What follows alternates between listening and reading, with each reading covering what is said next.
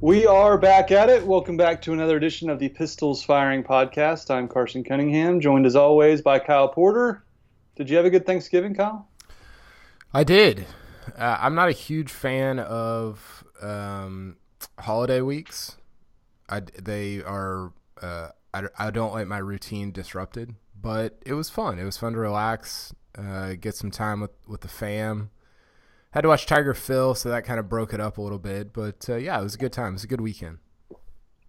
You don't like being left alone in your shed, basically. Uh, no, I do like being left alone in my shed. Or yeah, that's what I meant.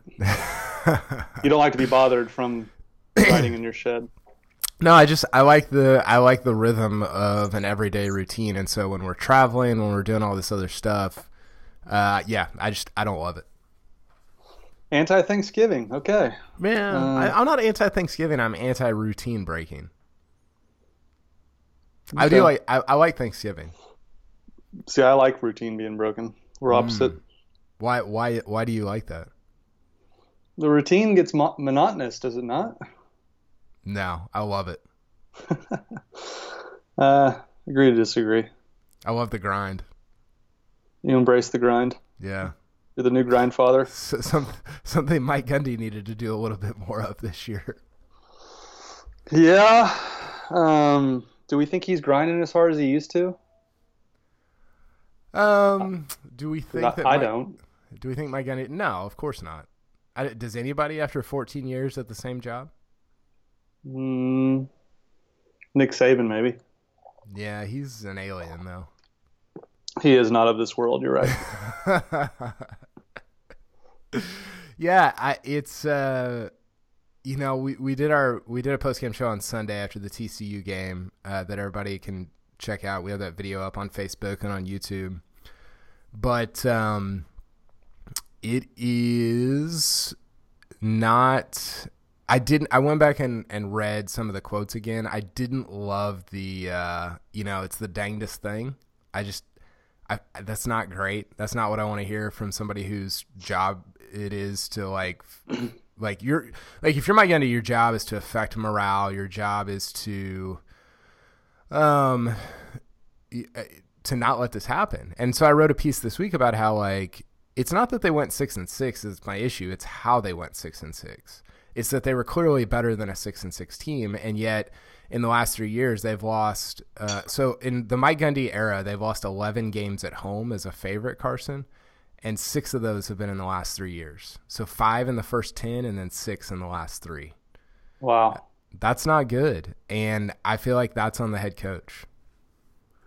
Well, I do think um, Brian Keating made this point on, on Crash and Board. I think it's totally true. You know, he's the last three years, you know they've gone they've won 10 games what six out of eight years the last three years they've kind of thought they were maybe better than they are they thought they were you know one of the two best teams in the big 12 which they had been and maybe they just took some of those games lightly i mean i think that's the only way to describe it is they think they're better than they actually are they think they can roll the football out there roll their helmets out there and, and just win um, but yeah, I don't I don't like Gundy saying this is the the dangest thing I've ever seen. Well, it's to me the two biggest issues fall on the head coach. Uh, you know, we're gonna have Clint Chelf on the podcast later. I thought he summed up uh, the OSU program or the TCU game rather perfectly with unmotivated, undisciplined, and those two things go directly back to the head coach. So I didn't like that either, and it, look, it was a bad year. They they probably weren't as good as we thought. They they probably underachieved more than we thought. But um, those are two things that fall squarely on Mike Gundy. I don't think he did a very good job this year, and I, I don't think he's working as hard, specifically recruiting, and uh, just in general. Yeah, the recruiting thing is just I don't know. It kind of is what it is. I, I don't know that that's going to change. I don't know. I don't, I don't want to say he's not working as hard. I, I just um, the attention to detail, I guess, is not there. So maybe that is what that means. I don't know. I have no idea like what his schedule is now compared to what it used to be. Um, but the, I mean, uh, Nathan Ruiz of the Oklahoman wrote about this. Like they've they were penalized more this year than they ever have been before.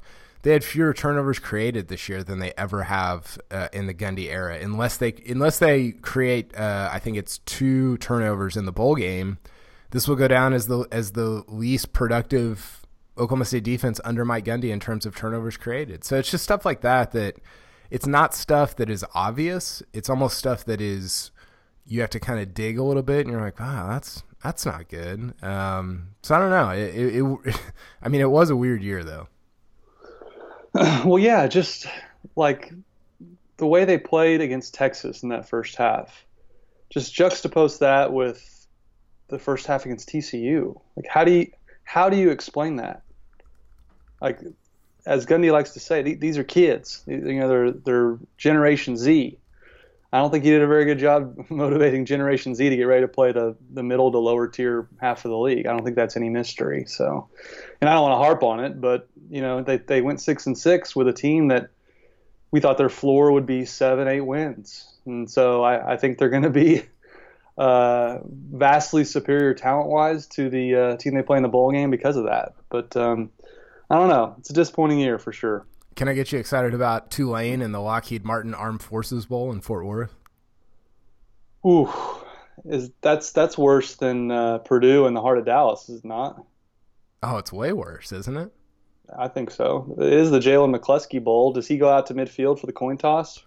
It's Does he wear one of those like LeBron those LeBron fan jerseys that were like half Cavs, half Lakers? Does he wear like a half OSU, half Tulane jersey? a Shaun King jersey, maybe. Yeah. How about that? From when was Shaun King like a Heisman finalist there? Like 2000 or something? Wasn't, something wasn't like that his that. name, Shaun King? Yeah. Uh, yeah, that that would be bad. It, it's gonna. We'll, we'll, talk about the bowl game at, at, the very end. I did want to talk real quick before we get to Clint about uh, all Big Twelve team announced on uh, Wednesday. Uh, Oklahoma State had three guys on the first team. They had uh, obviously Tylan Wallace. They had Justice Hill, which was maybe a little surprising, and then they had uh, Jordan Brailford was their only defensive guy on the first team. Anything surprise you or stick out about the All Big Twelve teams? Uh, not really. I thought it was. Um, I, was, I pretty much agreed with all of it, didn't you? I mean, I didn't have any issues. I was not surprised Tylen was first team. I guess Justice maybe a little just because he missed the last you know, basically three games. He barely played in Bedlam. Um, so no, I, I, I didn't have too many issues with it.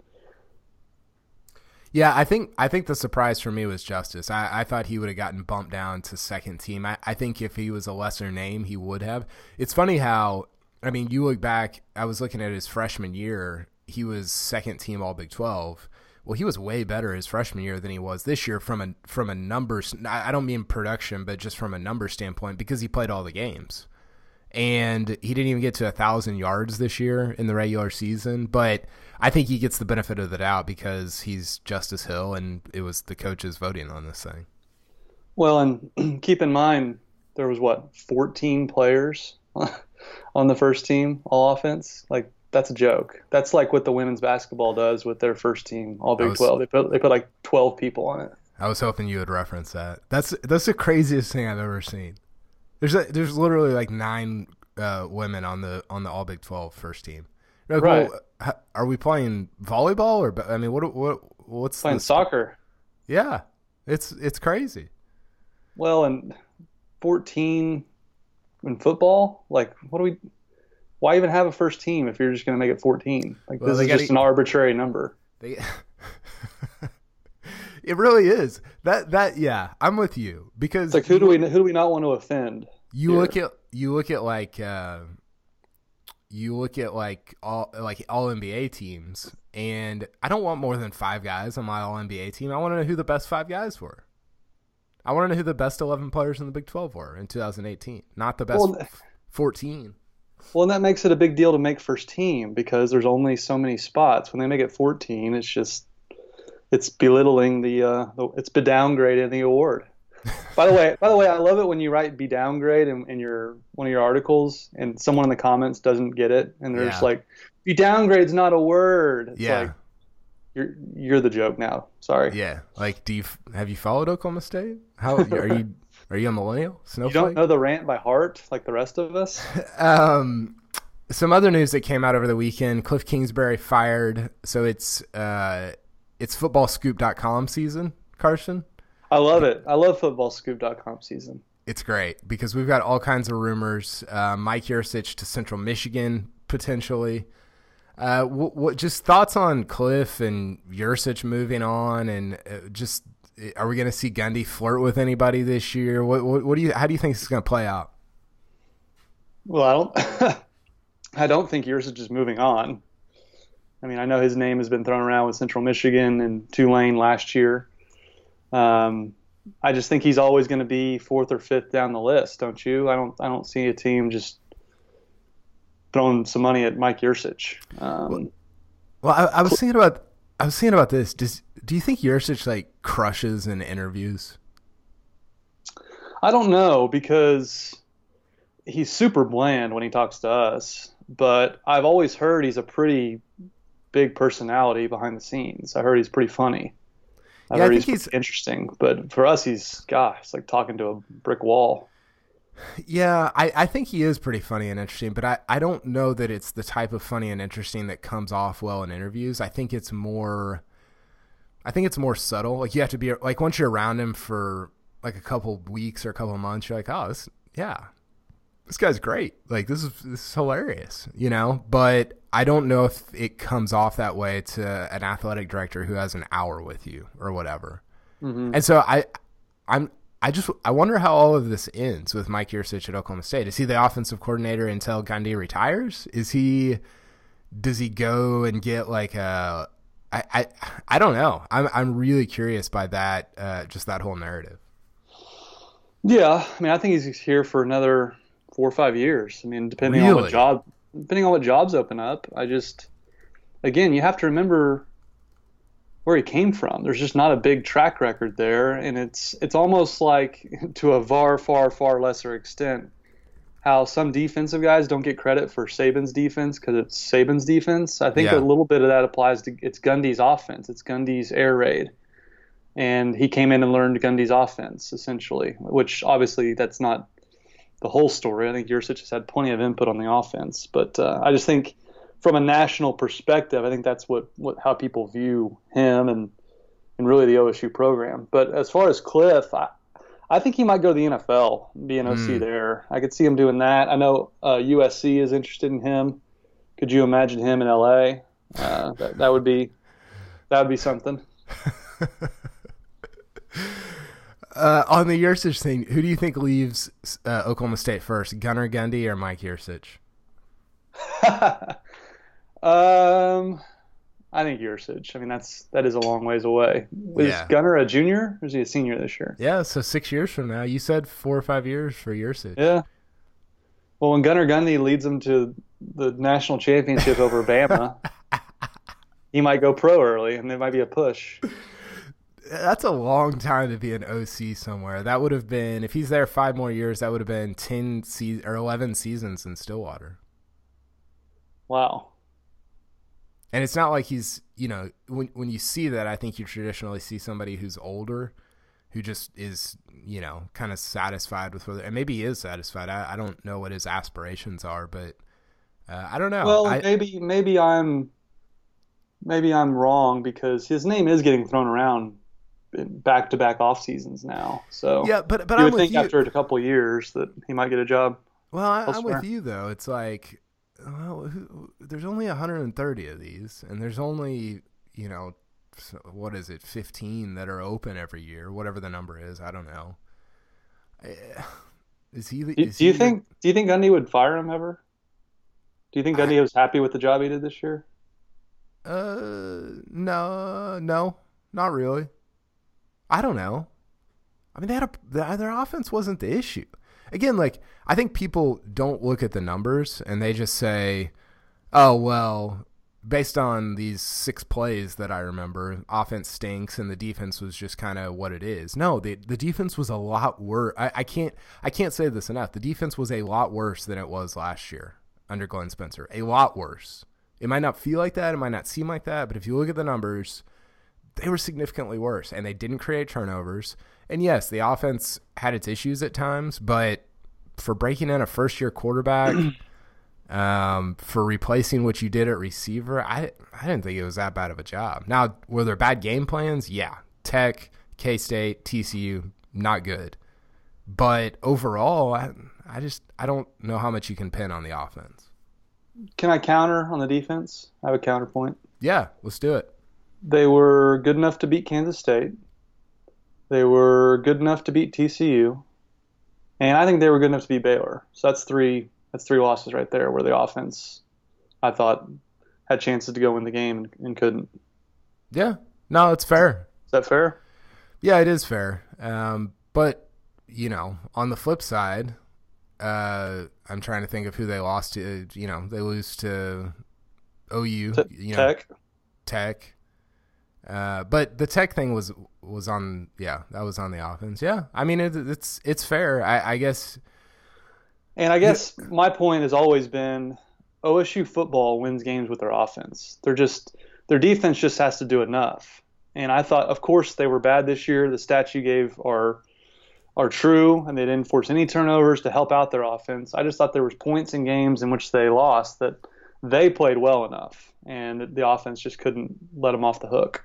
Let them off the hook. They were number 23 nationally in offensive points per drive, which is good, solid. It's not. It's probably not like a, you know, a number that you necessarily are fired up about as an Oklahoma State fan. I think top 15, you're like, okay, yeah, that's rolling and they were 99th in uh, defensive points per drive.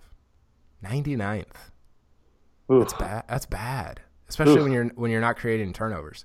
They were 120th in uh, plays per uh, turnover created. So that's they created one turnover every 75 defensive snaps, which is basically one a game.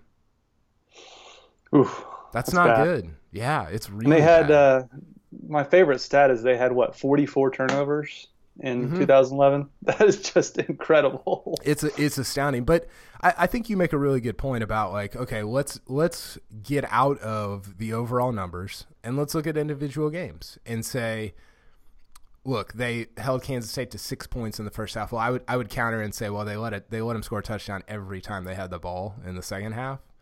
Uh, so that was an issue.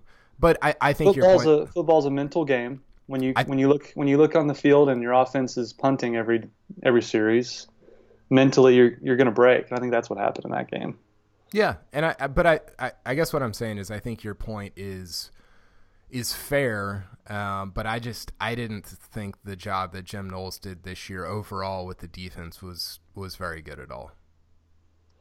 I I definitely would agree. I, I'm not here defending him. Not here to talk about the past. Yeah, that was such a weird hire. I said at the time, but um, do you want to talk about uh, somebody that I mentioned earlier, James Washington? Yeah, Jimmy. Did you see what happened between him and uh, Big Ben last weekend? Well, I saw the greatest incompletion of all time when James dove six feet and landed on the ground and dropped the ball. And Ben blamed him for diving instead of running through it. Is that correct? Yeah. Yeah, which I think he was correct about. I think Washington shouldn't have dove. Remember how uh, we were told at the golf media event a couple years ago about how James uh, James Washington gets faster when the ball's in the air.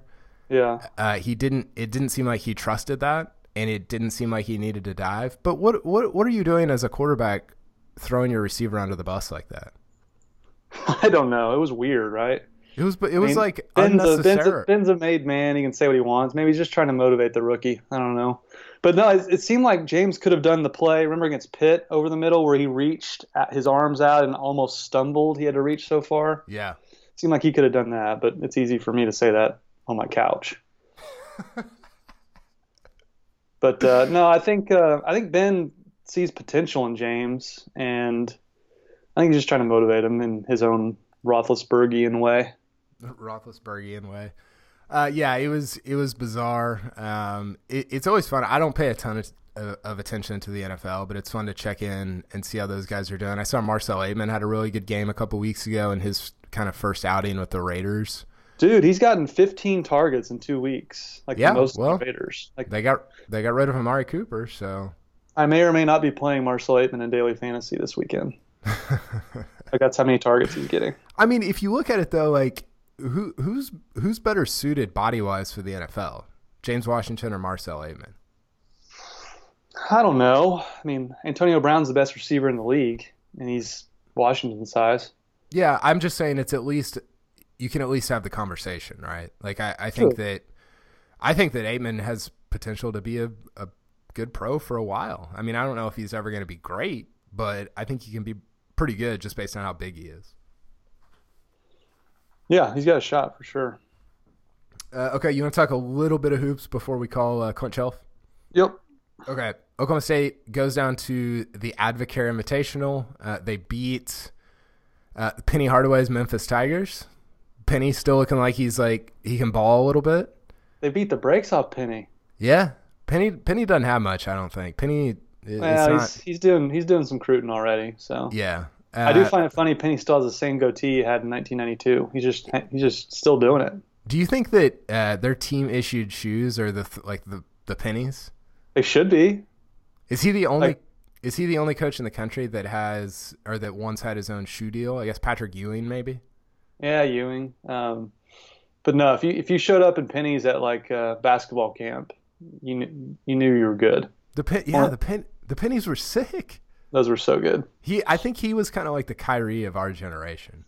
Yeah, I was such a Magic fan. Ah, because Shaq's like my all-time favorite. Yeah, Penny, and Penny was awesome.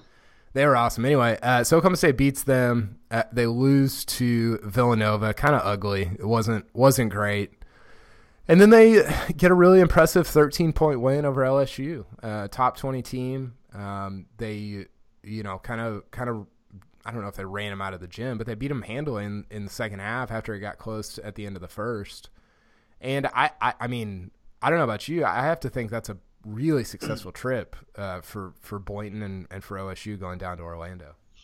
Yeah, I mean that LSU win is going to play well on on Selection Sunday. You know, Kyle Boone covers college basketball for CBS, and he basically said LSU is a tournament team. So to to win that impressively against LSU will go a long ways. And um, I was really impressed with Cam McGriff. I thought he looked like an NBA player yeah. uh, against LSU. I mean, with his size and athleticism, if he can shoot like that, he can play at the next level. So he's he's really evolved into an all around excellent, I think number one guy on, on this team. Yeah, I really I, I didn't watch a ton, uh, but what I did watch, I was impressed with Michael Weathers. You know, when they went over to Europe earlier this year, I it didn't he didn't pop like I thought he would. Uh, he he just and again that's Europe. You're watching on like a weird feed that's you know who, who know like it's just the whole thing's bizarre. But I just I thought he looked the part in Orlando. I think he's going to be pretty good. I, I think I think he's a guy along with McGriff that you can you can look at a Big Twelve title like type team and say, yeah, those guys fit in somewhere. I don't know if you can say that about a ton of guys on this OSU team, but I think you can definitely say it about them. So you've come around on Weathers. You were always not sure what he was, and now you've seen the you've seen the light. Yeah, he's impressive. Uh, I like Yor Anei a lot. Yeah. The big center. Yeah. Don't your Ang your. Nah, what what your Ang your. What what's he what what is he? What's he gonna do? Swat the ever loving crap out of everybody. Yeah. Protect the rim. Yeah. Dunk on people. Okay. I like him. He's, he's got energy. That's that's what you need. Uh, shocked shocked at how well D- was shooting. I mean, he's 25,000 threes or whatever he made this summer is paying off. He's shooting like 60% or something crazy. Uh, I didn't think, I kind of thought his scholarship might be available for some of these incoming recruits, but he's obviously turned into one of the, the team leaders. And, and if he can shoot at his clip at the college level, that's a real weapon. And that, I've been really impressed with him too. Yeah, we did have a comment in our Slack about how like somebody I won't sell this person out, but they said, "Look, I don't love Dizzy, but uh, if he's going to shoot sixty percent from three, he can just lay down on the court on defense, and it won't matter." right. That's that's how productive he is right now. Yeah, and, I thought uh, that was pretty funny. I don't love the the bow and arrow celebration as mm, much. Yeah. Like I'm cool with it when it's like a you know, a 10-0 run, timeout other team to bust that out, but like every single three. Yeah. Seems, seems a bit much, but yeah. that's that's my old man segment of the day. okay, let's get to Clint Chelf. It's time for the Coop Ale Works Guest of the Week. Coop Ale Works bring great tasting craft beer in Oklahoma City. Try the flagship F5 IPA, the bold DNR Belgian Strong Ale, or the refreshing Horny Toad Blonde. For your next watch party tailgate or get together with friends, enjoy a cold Coop Ale Works, and please remember to drink responsibly. All right, joining us right now is former OSU quarterback Clint Chelf. Uh, Clint, what are you up to, man? Uh, you uh, enjoying a little little lunch there? You watching Tiger? What are you up to? I am. I'm not. I'm not watching Tiger. I can't. I can't bear to see my boy in last place. Kyle updated on that, so I won't flip it on. But just enjoying a little Chick Fil A. The just kind of the quintessential lunch for me. Just you got to go there at least once a week. Was that well, the Enid? Is that the Enid Chick Fil A? The Enid Chick Fil A. Yep. Oh, yeah. I was uh, I was just there over Thanksgiving. I took my kids to the Enid Chick Fil A. Wow, you really spoiled those guys. Wow, I wish my parents yeah. could do something like that for for, for Thanksgiving. I mean, it wasn't Thanksgiving Day, but we did we did go over there, and uh, it was uh, yeah, it was a lot of fun. Great great time. Enjoyed yeah, Kyle, it. Kyle yeah. keeps Chick Fil A in business with his his kids, I think. So uh, that that's not just I a Thanksgiving tradition as well. well, well, Clint, we've uh, we've had just a hellacious time breaking down this team all year. We had no idea what to expect. Ultimately, they end up six and six, beat the good teams, uh, lose to the bad teams. Just what was your take on on how this season played out?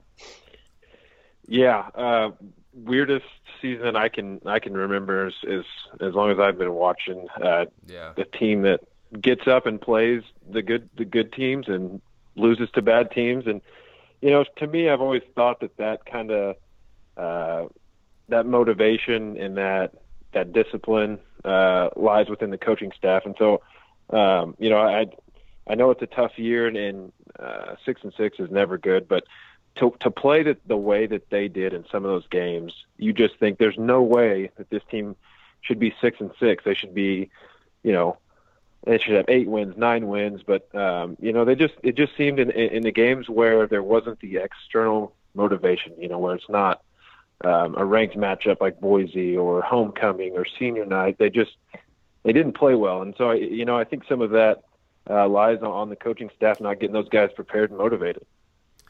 Is there that much difference uh, just from having been a player in the game against Texas versus going to a Kansas State or a Texas Tech or something like that? Do you feel that in the in the days leading up and even in the locker room before the game?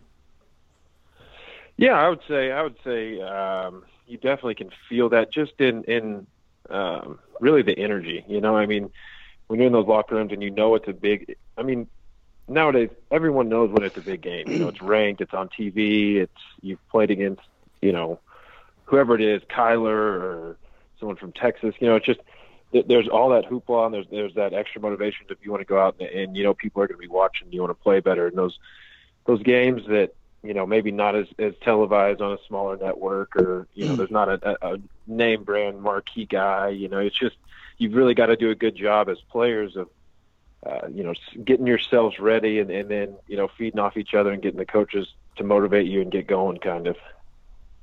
What was your thoughts on uh, the play of, on play of Taylor Cornelius? Obviously, he, he kind of went hand in hand with, with beating the good teams and losing to the bad teams. Just as a former quarterback, what did you what did you like, and, and where do you think maybe he, he struggled some?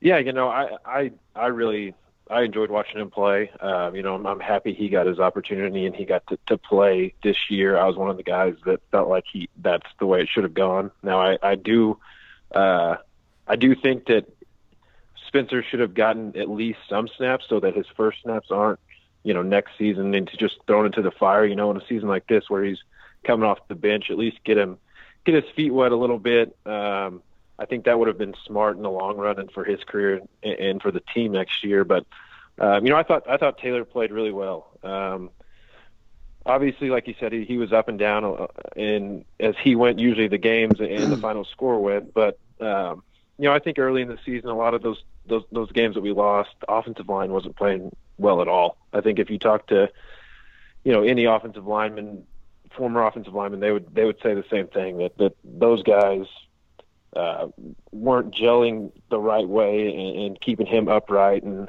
um, as a quarterback, it's just really hard to play that position when guys are in your face, you know. And, and as a guy who had played a lot of Division One football at, the, at that point in time, early in the year, you know, I, I can see where he would be a little gun shy, a little, little uh, have accuracy issues, and, and just be afraid of getting taking those shots. So um, overall, I, I liked what Taylor did this year. I'm happy for him. I'm glad he got to play, but I would have liked to have seen uh, Spencer mix in a little bit.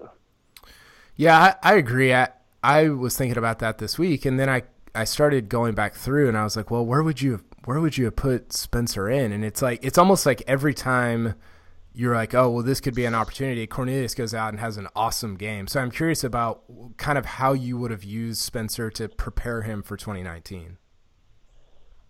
Yeah, you know, I mean, really, like you said, it would have been tough um, with the new rule being able to play four games. Um, the first two games, I think, when when you've got a lead, yeah, um, I, I would have liked to have seen him out there in those two games. And then, um, you know, outside of that, you're right, it would have been tough because you got to play quarterback with so much confidence, and and if if you pull that trigger, if you pull that card of, of taking Taylor out, um, your your your option's kind of done. I mean, you're not going to put you're not going to put him back in. I don't think.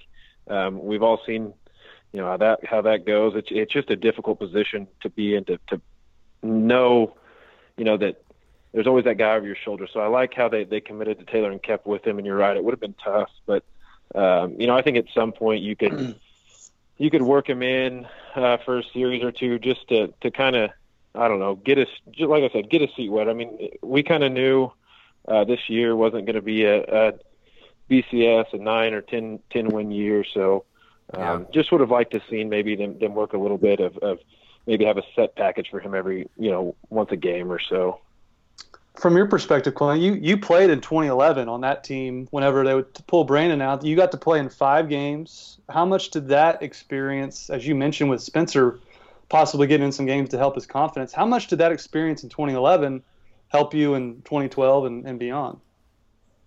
Yeah, I mean, you know, those games when you just, it's just the comfortability of, of just getting out there and going through, um, you know, your reads and your calls and, um, of, of just knowing like how it all works, seeing an actual defense on the other side that's not, you know, your scout team or your own guys that, that you played against. It's just um, knowing that you, you've you've been out there, you, you've been on the field, you've you all the fans, you've heard it all, even if it's you know at the end of a game in a blowout and there's not many people. It's just getting used to that environment is so much different than anything in high school that I think you know it could really benefit a guy. And the main thing would probably be there's no pressure. I mean, you go out there.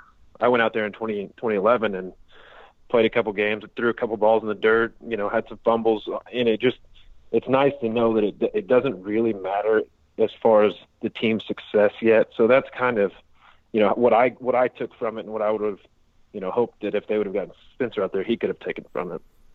I think you played like most of the Kansas game that year. I think Weeden had like five touchdowns in ten minutes, and then I, I think I think you had like 250 yards against Kansas or something.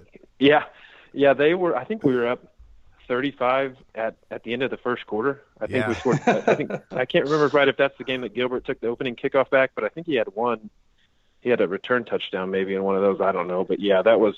You, know, you just go in and it's just it's easy. You know, it, it's base reads, base calls, get in that environment, no pressure. If I threw a pick, I mean, I'm going to get yelled at, but you know, in the back of my mind, it's not like, man, I just lost the team the game. So yeah, that yeah. was nice. Your your last season was, I believe, Mike Yurcich's first season, and you know, I, I think that a lot of Oklahoma State fans are.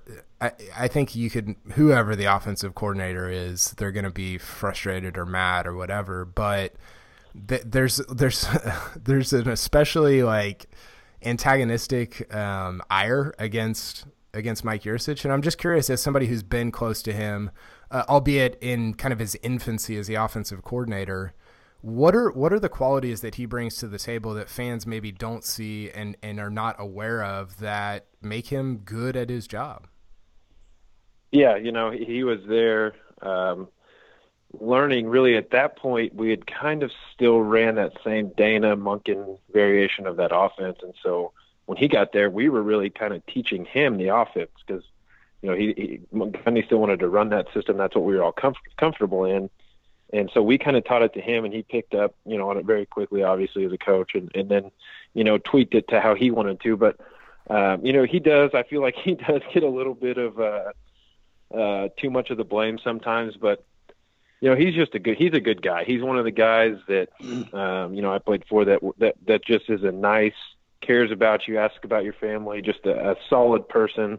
Um, X's and O's wise, you know, it was tough. It's tough for me to compare him to um, Dana and to Monken because obviously, you know, they're two of the, the best play callers that, that, you know, offensive minds that there are. And he was obviously just learning the system and, and trying to, t- trying to work his, his schemes into it. But, uh, you know, he is, he really is, a, he's a, a brilliant offensive mind. Um, his play calling, um, you just, it's just different than every other guy. So, you know, with him, we had to be ready for different things. And when Monken, Monken was, would like to take shots down the field where, you know, maybe Yurcich wouldn't as much like to. So uh, there's just little nuances to each guy, but but he really is. I mean, he, he's a he's a smart guy. He can call a good game, and, and, and he's a good guy. When you think back to the offense you ran versus what you're watching now, what do you think the biggest differences are that, that you see? Like, how much of Yurcich's influence is there now as opposed to when you were playing? Yeah, you know, I I I preach it every week on the pregame show is that you know our main thing when we were playing, and Dana and Monken both loved it is tempo, and I know. Um, you know, this year they've done it at certain points, and I think it was really successful. I think about uh, the Texas game when when we went up tempo and uh, we're running the ball at them because they couldn't get set, and um, you know that was our key, and that's what I I've always just thought has been a difference maker between uh, you know, a good offense and a great offense is that tempo. And so I think, um, you know, they, they started to realize that and got back to it. But, um, you know, that's, that's the one thing that we always preach. And we wanted to go fast and not allow those guys up front to get set and then tire those big guys out by running them sideline to sideline. And, um, you know, Yurcich, I think they've kind of slowed it down a little bit. And I don't know if that's, um, due to personnel, due to the defensive scheme. You know, I think it was just a lot of different you know, things went into it this year where, where they had to tweak it and slow it down a little bit. So I would have liked to have seen, you know, them kind of speed it back up as much as they could.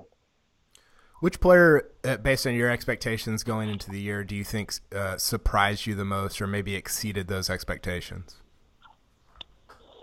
Um, you know, I think the easy easy choice would be Tylan, but um, you know, I, I I didn't know what to expect from Taylor either. Um, and I think if you look at his numbers, he had really good numbers. And so, you know, those two guys, they obviously had a good connection together. But um, I think going into the year, it was, at least for me in my mind, I knew Tylan was a good player, but with Tyron and, and Jalen McCleskey before he left and Stoner, you know, I just, I, you didn't didn't know who was going to be the best one out of that group, and Tylan ended up being the go-to guy and having a you know Biletnikoff type year. So um, maybe that was on on some people's radars. I, I didn't think it was going to be that way, but I'd have to go with you know one of those two guys.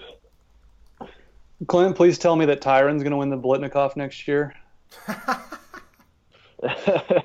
love Tyron Johnson so much. I wish they give him the ball more. Uh, yeah, I I like Ty. I like his skill set. I like what he can do with the ball in his hands. Um, I would I would like to see him run maybe a few more routes from the slot. I think uh, getting the, the ball in his hands, him after the catch, is, it would be uh, super beneficial to not only the team, obviously, but to to him, I think if you you allow him to run after the catch, I think that would be huge. But um, I obviously didn't know that Tylan was going to be this year, so I'm, I'm not going to make any predictions for next year. uh, benefits of going to a bowl. I, I asked Justin Phillips about this after the TCU game, and he just he talked about how it's you know another game with these guys that you've kind of grown up with and, and come together with what what were the benefits for you of, of just going to a bowl in your seasons it, it, in your se- senior season and getting to enjoy that one final time? Yeah like you said i mean you you have christmas and then you get to go away and go to a fun location and just hang out with the guys. You know you're in the hotel. They've got a, a big room set up where everybody can go in there and you know, play ping pong or do whatever they want. You get the bowl gifts and the money and stuff, and um, all that's nice. But that that one last time of of getting to hang out with everybody as seniors was, I mean, that's really the the fun part. It's like going on like a mini mini vacation with everybody, and um, you know, I think uh, what gets lost in, in college football a lot. Um, it's obviously a business, and everybody obviously wants to win and win championships, but um, you know, these are college kids. We were college kids, and there's a lot of memories that, that I'll take from my senior year that, um, you know, I know a lot of these kids, they're not happy with the season and, and people would like, you know, different guys to be playing, but you know, those are memories that those kids are going to live with for the rest of their lives. That might be the highlight of their life. So, I, you know, you just got to put it into perspective that uh, at the end of the, the day, it's a game, and you know, I, whether it's Taylor and people wanting Spencer in there, whatever. I mean, Taylor went out there and, and um, he made memories and, and stuff that he's going to remember long after we remember. You know, after the six and six season, he's going to be be stuck with those forever. And um, you know, I just it, it means a lot to the to the kids, but at the end of the day, I think fans lose a little bit of perspective in the in the, the wins and losses. Well, Clint, we appreciate your time. This is the, last question for me. Uh, just next next year is so important as far as the quarterback position. You were involved in a, in a quarterback competition. Just what can we expect between Drew Brown and Spencer Sanders to kind of take us inside how how Mike Gundy approaches that and just kind of how that that situation will play out uh, starting, I guess, in spring ball. Yeah, God, I I wish I had some idea what Mike Gundy's thinking about quarterbacks. um, you know, I mean, in my year, he decided to go with uh, the younger guy, and the older guy and myself was on the bench, and then it flip flopped, and um, I think he learned from that. And then with this one, he went with obviously the older guy Taylor, and gave him the shot and gave him the reins. So, um, you know, I, I would expect, I would expect Spencer to be playing. Um, I don't. I mean, I don't have any insider information. I think um, at the end of the day, I think he's probably going to be the better quarterback, and I think after one year um, in the system, he'll he'll be comfortable enough to go out there and, and kind of be the guy. And so, um, I don't. You know, I think Drew's a really good player, and he, he's obviously chose to come to Oklahoma State, which um, you know I hope works out for him. But I think anytime it's it's one of your own guys that you've recruited and it's a guy that uh, you worked so hard to get and Spencer and who was you know Mr. Texas football and all you know all that stuff you want to make I mean ultimately you want to make that guy happy and you want to be able to recruit guys and say hey this guy came in and and, and we played him so um, I would expect it to play out that way I don't know that for certain but that's what I would guess uh, by the way guys breaking news Cliff Kingsbury to USC all right. Wow. Yeah. Man. Offensive offensive coordinator. LA will never be the same. yeah, I was gonna say LA. That that that seems like a match made in heaven, honestly. He's gonna kill there, isn't he? Oh, with those skill players, so. they got that yeah. freshman quarterback. Yeah, yeah, he's gonna do a great job there. He might make yeah, more and also football. You're right. He, he yeah. I saw a great tweet from uh, I think it was Lost Lettermen saying that he should just tell people he's Ryan Gosling going through a divorce when he's out in the town. yeah. Just tell tell all the ladies in LA that.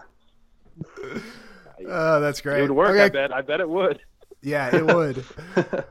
hey, Clint, enjoy your Chick Fil A. Appreciate you coming on, and uh, we'll talk again soon. All right. Thanks for having me, guys. Thanks, okay, Clint. dude. See you later. Okay, Carson. Uh, I'm I'm with Clint Chelf. I wish I had some idea of what what Mike Gundy is thinking when it comes to quarterbacks. well, I didn't want to bring it up, you know, but he did. Uh, I thought Clint was probably the most mishandled quarterback of any quarterback Gundy's had. I mean, you go back to what was that first first game in 2013? He gets two series, I believe, and they they bench him for Walsh until Walsh ultimately threw too many picks and he went back to Chelf. I think he flip flopped Chelf and Walsh like so many times I've lost count. But uh, but yeah, I think Clint's right when he says he doesn't know what to expect, I, and I do think he's right that Gundy kind of learned a lesson from that. Yeah, I think because remember he said he didn't like playing freshman quarterbacks because well he did with Wes Lunt, it just didn't work out. So I think that's partly where he's coming from was this that past experience with Clint. Yeah, I thought it was interesting that he also said just talking about getting uh, Spencer some playing time. I, I don't know that I expected to hear that from him, um, just because. I mean, he, he still thought Taylor should have been the guy, but just getting a little bit of that experience. I, I think I personally, as an outsider looking in, as Gundy would say, think sometimes we overrate experience, but somebody who's been there, who's had the experience, said, "No, this is important. This is a this is a thing. This is a big deal."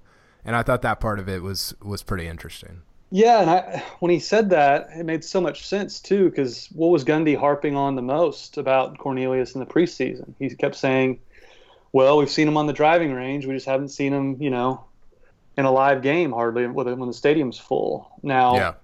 uh, Clint mostly played in mop-up duty, but he he said that experience helped him, and, and he would know. So I, I do think it would have been it would have been good to get Spencer some time, but it is what it is. He, he decided to play with Cornelius, and that's that's where we're at. But uh, I am interested to see how he handles the the quarterback competition because Gundy's big thing is always there's only so many reps, so one guy is going to get a majority. Just a matter of who that's going to be.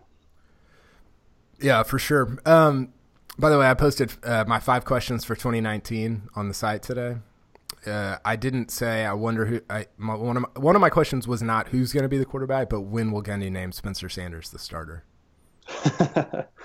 uh, what, what was your guess? Oh, he'll save it until the Monday before the Oregon State game. You think so? I don't know. I I'm with Chelf. He has. I have no idea what he what he thinks when it comes to quarterbacks. I think he'll name them. Typically, they they name them about a week out because they need to get them all the first team reps. Uh, but it is Gundy, so he might be secretive. Who knows? Yeah. Okay. Let's get to this week's uniform review brought to you by Chris's University Spirit. Your one stop cowboy shop on Campus Corner, and be sure to shop online at chrisuniversityspirit.com. Carson, uh, we've come to the end of the regular season. What was your favorite Oklahoma State regular season uniform of 2018? Whoa. Hmm. I have to think about that one. Should we exclude the throwbacks? Yeah, I mean that's a gimme, right? Yeah, it's it's almost seems unfair. It might be. It might be what they wore against TCU. Those helmets were awesome, They were. and the white, white, black flowed so well with the black face mask, the black number.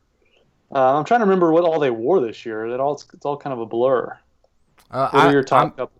Yeah, mine mine was obviously homecoming, but I'm presume we're excluding that. Then I, I go Bedlam. I mean, that's just going to be an auto number one for me.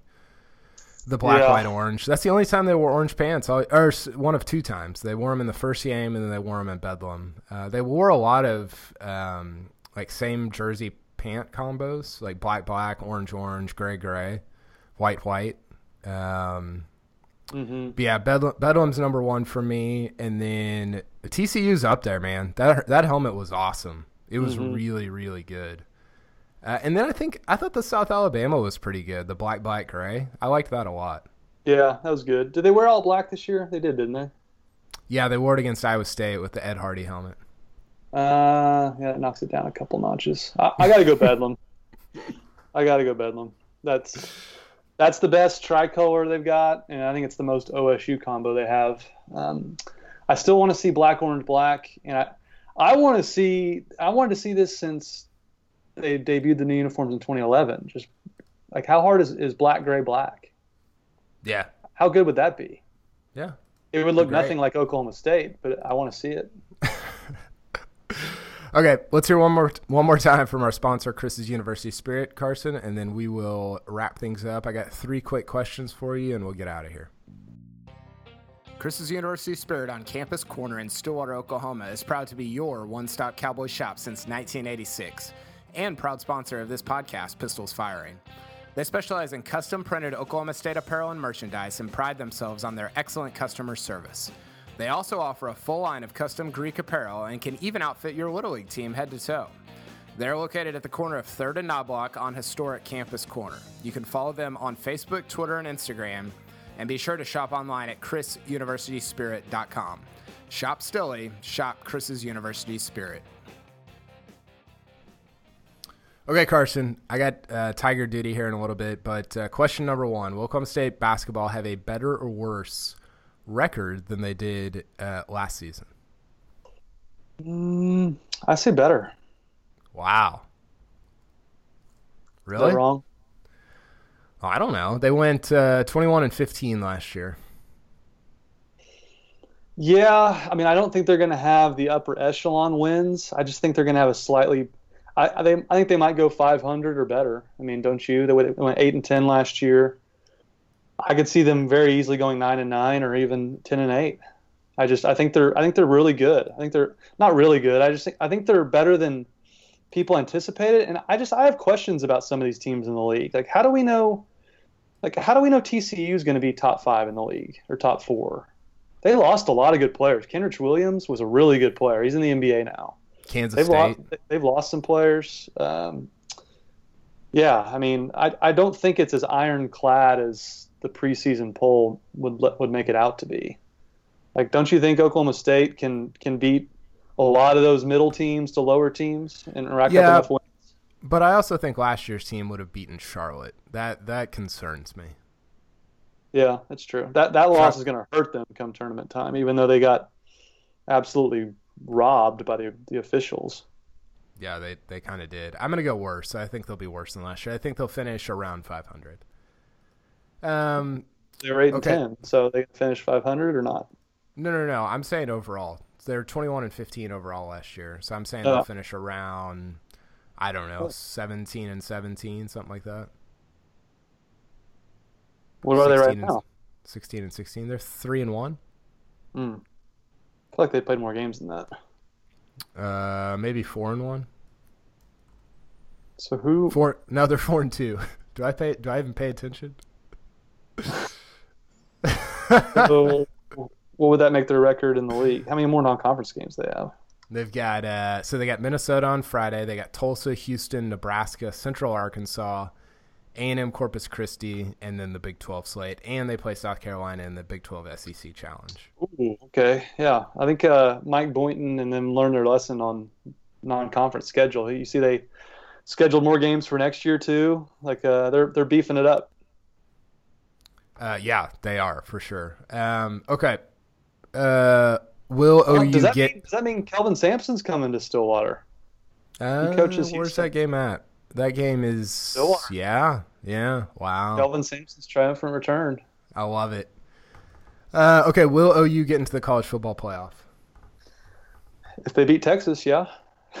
Is that a cop out? Uh, yeah, just give me a yes or no. Don't give me these qualifiers. Yeah, I think they will. I think they beat Texas, and I think they're already they have a better resume than Ohio State. Yeah, I'm. They will. They will have. They have that unique deal where they will have avenged their only loss. And I'm sorry, Ohio State got blitzed by a six and six Purdue team. It's much like last year. Remember, Iowa just destroyed Ohio State. That was the reason they didn't get in, just because you can't you can't get blown out by a bad team and expect to to get the nod over, you know, OU who lost by three points on a neutral field in a rivalry Yeah. game. It's that I think that- to me. And it, to tell you the truth, it's a good thing for Oklahoma State if OU gets into the college football playoff because then Texas would go to the Sugar Bowl. a nine and four Texas team would go to the Sugar Bowl, and everybody would be bumped up a notch. And that leads me to my final question: Is what bowl do you think Oklahoma State will end up at, and where do you want them to end up at? Ugh. I want them to be in Phoenix for my own personal involvement. But um, I think Liberty Bowl would be a good spot. That's it's not a terrible bowl. That's where I'd want them to go. But they're probably going to the Armed Forces Bowl, which would be back-to-back uh, games And Amon Carter. Get excited. That press box is nice. I'd be down with that, and it's easily accessible to me. I think they're going to end up in. I, I think that.